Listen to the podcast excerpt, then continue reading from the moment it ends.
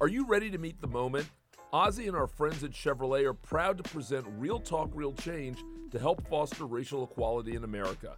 And we're inviting you to help. Join me, Carlos Watson, as I talk with key leaders from across the country about racial disparities in America's healthcare system. Look for The Carlos Watson Show and Real Talk, Real Change on YouTube and subscribe. Or download The Carlos Watson Show wherever you get your podcasts.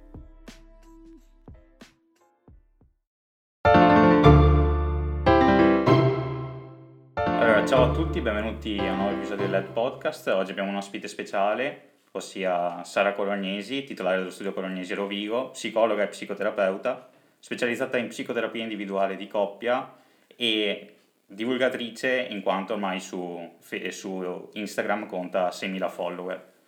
Allora, volevamo parlare un attimo della didattica a distanza e delle implicazioni che ha sulla sfera psicologica degli studenti. E quindi la prima domanda che volevo farti riguardava quali sono i principali problemi, se esistono, che uno studente può affrontare in situazioni di isolamento dovuto appunto allo stare chiuso in casa davanti a un computer. Sì, allora intanto buongiorno a tutti e a tutte, grazie di avermi eh, invitata qui oggi.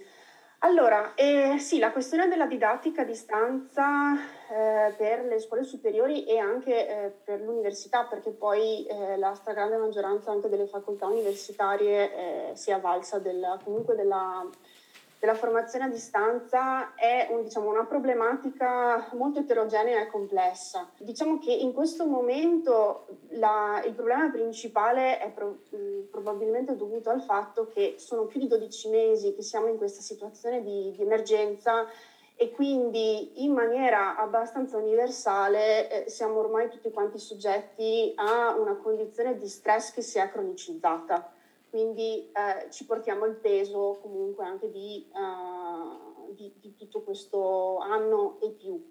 Eh, con ovviamente poi delle, delle, differenze, perché comunque le quarantene e gli isolamenti non sono sicuramente tutti uguali, ci sono poi delle specificità. Eh, la questione della, della, didattica a distanza, probabilmente la difficoltà più grossa è il fatto che perdura da moltissimo tempo e quindi eh, sia gli adolescenti delle superiori che poi i giovani adulti dell'università sono mesi e mesi che sono privati e private delle interazioni sociali, quindi sia con i pari ma anche con, con i loro insegnanti, mi viene da dire anche con il mondo esterno, no? perché comunque eh, non è che poi finita la lezione di didattica a distanza si possa uscire e fare chissà che cosa. Quindi ehm, sicuramente la difficoltà più grossa è proprio questa, del eh, sentirsi isolate, isolati e magari anche di trovarsi in condizioni familiari che non sono l'ideale, eh, perché sicuramente non è così per tutti, ma eh, diciamo nel, nell'anno che è passato quello che si è eh, rilevato è che c'è stato purtroppo un, un aumento per esempio di casi di violenza domestica, quindi essere figli di coppie in cui c'è un problema di, eh, di violenza domestica è ovviamente un, un, fattore di stress in più, così come magari tutti quei ragazzi, quelle ragazze eh, LGBTQ che eh, magari si sono trovati a dover ricondividere per esempio il loro tempo con una famiglia che in qualche modo eh, non è accogliente e anzi magari discriminante. D'altra parte devo anche dire che per alcune persone che avevano eh, problemi di eh, salute mentale, insomma già prima dell'inizio della pandemia, in alcuni casi si è registrato però anche un, eh, una diminuzione dello stress, nel senso che ehm, togliere per esempio so, lo stress di doversi spostare per andare a lezione, eh, quindi di dover magari anche combattere la stanchezza del treno, l'ansia di prendere il treno, eccetera, in alcuni casi ha aiutato. Quindi cioè, la didattica a distanza ovviamente era una soluzione che non si poteva non prendere. Ci sono state alcune cose forse anche positive, perché magari abbiamo capito che eh, magari dare l'opzione eh, di scelta per alcune persone può essere favorevole, sicuramente manca proprio tutta quella parte di interazione umana che poi è quello che rende no, molto speciale anche il fatto di stare all'università, perché sì, si va per studiare, ma si va soprattutto insomma, per fare esperienze di vita. Sì, sì, no, assolutamente. Alla fine è la mancanza di relazioni sociali, come dici te, che è la causa principale. Quindi c'è effettivamente una correlazione tra i fenomeni di depressione e la didattica a distanza. Cioè, sicuramente. Eh, sì, allora sono stati pubblicati alcuni studi, sono stati fatti veramente in realtà tantissimi studi durante quest'anno di pandemia, i primi in Asia ovviamente perché sono stati eh, i primi paesi ad essere colpiti e poi via via anche il resto del mondo si è accodato per cercare di capire quali potevano essere gli, gli impatti sulla salute mentale dei giovani. Quindi ci sono dai 4 ai 5 mila studi in questo momento pubblicati su questo argomento. In particolar modo proprio in questi giorni anche l'Università di Padova ha pubblicato alcune review di alcuni studi fatti e si è visto che eh, effettivamente le problematiche diciamo più diffuse sono quelle relative appunto allo stress e che può avere ovviamente tutta una serie poi di ehm, risvolti dal punto di vista psicologico, quindi non so, disturbi del sonno, eh, disturbi dell'attenzione, difficoltà per esempio no, a leggere, a concentrarsi, Mm, e poi anche problematiche che hanno a che fare con l'area appunto dell'ansia e della depressione. Un'altra domanda è, i giovani si risentiranno anche sul lungo andare di questo periodo, secondo lei, secondo te? Eh, sì, è il domandone. Allora, difficile fare previsioni. Diciamo che eh, sarebbe assurdo non pensare che ehm, questa pandemia, pandemia, anche se eh, magari riusciremo a uscirne, speriamo prima che poi non abbia dei risvolti eh, in futuro comunque eh, su tanti fronti. Eh, per prima cosa mi viene da pensare eh, anche solo alla problematica economica, no? il fatto che per esempio per tanti giovani adulti che ehm, eh, contavano magari su lavori estivi o lavoretti no? da fare per mantenersi, per avere una certa autonomia, sono fondamentalmente spariti quest'anno, quindi già questo è tanto, ma anche il fatto di aver perso tutta una serie di esperienze come per esempio gli Erasmus, perché chi magari è partito lo stesso alla fine magari si è ritrovato a farlo eh, chiuso in una stanza, magari a Barcellona, però eh, sempre tra quattro pareti, insomma, ma penso anche a... Eh, agli esami di Stato delle superiori, no? che eh, non sarà diciamo, l'esperienza più, più, esaltante della vita di una persona, però è comunque un rito di passaggio che poi resta nella memoria, insomma, più eh, sicuramente anche tutta una serie di problematiche sociali, culturali, il fatto che in quest'anno si sono anche proprio, eh, sono aumentate e sono diventate molto visibili le differenze sociali che ci sono nel nostro paese quindi è un po' come se tutti quanti avessimo avuto una doccia fredda di realtà. Quindi sicuramente ci saranno degli impatti, eh, spero anche che come con tutte le crisi che comunque ci sono state nella storia dell'umanità possa essere magari anche un momento di evoluzione, ecco, non mm-hmm. solo di creazione di ulteriori problemi. Di rinascita, tipo rinascimento. sì, sì. Mettiamola Però così. Sì, sì, beh, oddio, i momenti di crisi insomma servono anche a questo, però bisogna saperli cogliere nella maniera corretta e sicuramente i giovani hanno eh, bisogno del supporto istituzionale, hanno bisogno di noi generazioni eh, più vecchie per fare questa cosa, perché eh, già eh, voglio dire, noi millennial abbiamo avuto, ci hanno ributtato addosso tutta una serie di problemi delle generazioni precedenti con i quali non sappiamo in realtà bene come muoverci, eh, non sarebbe giusto che poi noi stessi scaricassimo sulla generazione Z ulteriori problemi, quindi i giovani hanno bisogno assolutamente del supporto delle generazioni precedenti per attraversare questa, questa crisi. Sì, mi riallaccio anch'io a questo punto perché in realtà io sono uno degli esempi dell'Erasmus, avendolo fatto in mm. quarantena principalmente, sono partito per l'Austria, ho fatto un mese lì e dopo praticamente hanno deciso di chiuderci, quindi è stato un disagio abbastanza forte perché essendo all'interno di un dormitorio la mia camera era veramente di sì. 10 metri quadri, dovevo stare lì e credo che questo sia un problema proprio presente anche ad oggi, soprattutto per chi fa la DAD e magari non ha lo spazio verde, non ha la possibilità anche solo di svagarsi da solo. Quindi certo. immagino che anche questo sia un problema e soprattutto... Assolutamente sì. Mi ricollego perché anche il tema dell'infrastruttura secondo me è importante, nel senso che c'erano delle possibilità veramente a partire da dei fondi arrivati dall'Europa di investirli e dare la possibilità a chi magari non aveva un computer via dicendo di appunto acquistarlo e permettergli di arrivare a un livello diciamo economico di equilibrio, no? E di ridurre questo gap che invece come giustamente hai detto c'è, esiste e magari si è anche amplificato. E quindi, ricollegandomi anche al discorso un po' della psicologia, volevo chiedere chi soffre o pensa di avere questo tipo di, eh, non so come definire le patologie, mi scuso se non è il termine più adatto, mm-hmm. cosa dovrebbe fare secondo te? Cioè, quali sono gli strumenti che ha a disposizione per parlarne con qualcuno? Perché credo che mm-hmm. un altro problema sia proprio quello del fatto che le persone magari sono in questa situazione ma hanno paura di esternare questa situazione. Sì, certo. Sì, infatti eh, uno dei, dei, dei, dei, grossi problemi di quest'anno è stato anche il fatto che non c'è, non c'è stata una narrazione pubblica comunque del, del disagio mentale, no? che un po' tutti abbiamo provato, eh, come se le istituzioni avessero voluto non parlarne perché oddio se ne parliamo poi il problema salta fuori. Sì, eh, dei problemi bisogna parlarne perché altrimenti non ci sono soluzioni.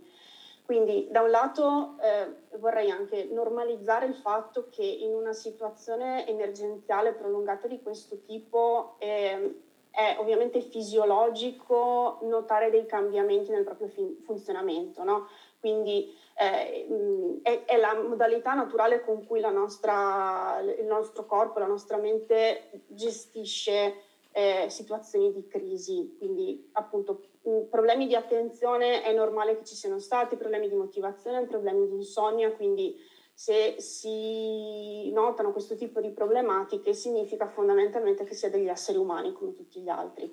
Chiaramente arrivano a un livello in cui poi queste problematiche possono diventare talmente pervasive che non si riesce più a vivere una vita serena quindi per quanto riguarda l'aiuto, eh, allora, le modalità possono essere diverse. Molto spesso un, un, problema può essere un'accessibilità dal punto di vista economico, mm, perché l'altra criticità che abbiamo in Italia è che purtroppo eh, i servizi di salute mentale nel corso del tempo sono stati sempre di più tagliati, quindi fondamentalmente ci sono pochissimi psicologi e psicologhe nel servizio sanitario nazionale e anche non abbiamo neanche tantissimi psichiatri.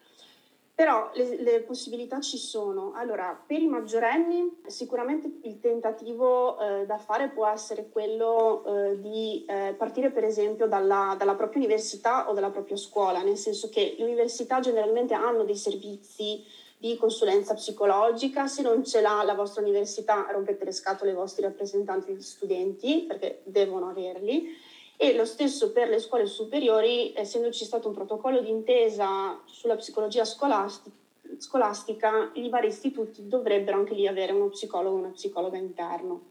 Quindi questo può essere magari un primo aggancio. Se questa cosa non funziona, magari ci sono liste di attese lunghe, si può comunque tentare tramite i servizi territoriali, quindi generalmente in ogni ULS c'è un centro di salute mentale alcuni dei quali possono avere anche dei, serv- dei servizi un pochino più specifici per mh, adolescenti o giovani adulti, oppure i consultori familiari sempre delle ULS, eh, sempre per restare diciamo, in servizi a costo zero. Sono stati in realtà poi attivati anche dei servizi a distanza. Io essendo veneta mi viene in mente eh, il servizio dell'Università di Padova e il numero verde eh, oltre l'emergenza, mi pare che sia così, delle, della regione Veneto, che hanno attivato la possibilità di fare dei colloqui o telefonici o via Skype, eh, mi pare siano tre colloqui, non è tanto, però può essere comunque un aggancio per iniziare e poi magari essere indirizzati ad altri servizi del proprio territorio e mh, diciamo, ogni regione più o meno ha dei, dei, servizi attivati in questo senso e chiaramente poi ci sono mh, i colleghi, le colleghe privati private come me che possono poi essere un punto di appoggio anche perché generalmente ormai quasi tutti e tutte quest'anno, eh, anche chi non lo faceva prima, hanno attivato dei servizi comunque di consulenza psicologico-psicoterapia in videochiamata, quindi con Zoom o Skype. Per i minorenni è un pelino più complicato perché la consulenza psicologica e la psicoterapia sono eh, prestazioni sanitarie, ma sono prestazioni sanitarie straordinarie, quindi eh, chi è minorenne ha bisogno del, del, consenso di entrambi i genitori per poter accedere a questo tipo di servizi. Eh, anche qui diciamo, un modo per aggirare questo tipo di problema potrebbe essere sempre rivolgersi allo, allo psicologo, alla psicologa scolastica, sempre i consultori familiari e anche servizi per esempio come Telefono Azzurro che nel, nel, nel corso degli anni ehm, hanno attivato anche qui servizi sia telefonici che in chat. Sì, comunque è un problema che c'è, un problema che esiste, sono all'interno di diversi gruppi Facebook o Instagram eh, dell'università e c'è spesso gente che chiede se si può rivolgere a un psicologo, se qualcuno conosce mhm. qualche servizio, come citavi te. Tra l'altro spesso una lancia in favore dell'Università di Ferrara ha un servizio di psicologia gratuito, quindi insomma la possibilità c'è. E il fatto che, come dicevi, che comunque non è un problema che è stato affrontato in televisione o se ne è parlato, non se ne è dato voce, secondo me è un grosso punto cioè, negativo. Magari chi ne soffre si sente ancora più allontanato perché non ne viene parlato e si sente ancora di più nel torto. Sì, sì, sì, assolutamente. Infatti è un grosso problema, nel senso che i problemi si può cominciare a risolverli nel momento in cui no, li si riconosce, li si dà un nome. E, e questo penso che sia stato proprio la, il punto dolente più grosso, perché eh, nessuno nega che ci siano stati tantissimi problemi e che era impossibile eh, attivare una serie di servizi in, nel corso di quest'anno quando da decenni fondamentalmente si sono stati fatti tagli al servizio sanitario però perlomeno ammettere insomma, che eh, sarebbe stato normale provare tutta una serie di emozioni negative, di, anche di ehm, avere atteggiamenti diversi, cambi anche di umore e eh, ammettere insomma, che eh, stavamo attraversando un periodo di crisi sarebbe stato utile anche perché poi eh, molti dei ragazzi, dei giovani di cui stiamo parlando non hanno solo il problema della, magari della DAD, ma hanno vissuto dei lutti, hanno visto ospedalizzazioni, magari sono loro stessi persone con problematiche di salute cronica o anche oncologica, perché purtroppo ci sono anche tanti giovani con questo tipo di problemi che quindi eh, sono stati doppiamente penalizzati da, da questa situazione. Ringrazio prima di tutto perché credo sia stato incredibilmente edificante, nel senso anche per sensibilizzare questo tema e per dire che se una persona effettivamente affronta determinate situazioni del genere ha tutto il diritto di sentirsi appunto normale e di parlarne se necessario e quindi di sfruttare il più possibile le strutture che nonostante non siano ok le più sviluppate al mondo comunque sono strutture che danno un incentivo quindi certo. sì, eh, da parte mia grazie, credo anche da parte di tutti gli altri. Sì, sì, assolutamente. Chiudiamo l'episodio così, grazie Sara, okay, grazie mille. Grazie, grazie a voi e niente, fatemi sapere poi quando lo pubblicate che così vi rilancio un pochino anch'io sui miei social, va bene? Perfetto. Okay. Grazie, Gra- mille. grazie mille. Grazie, grazie. Buona giornata. Buona, Buona giornata. giornata.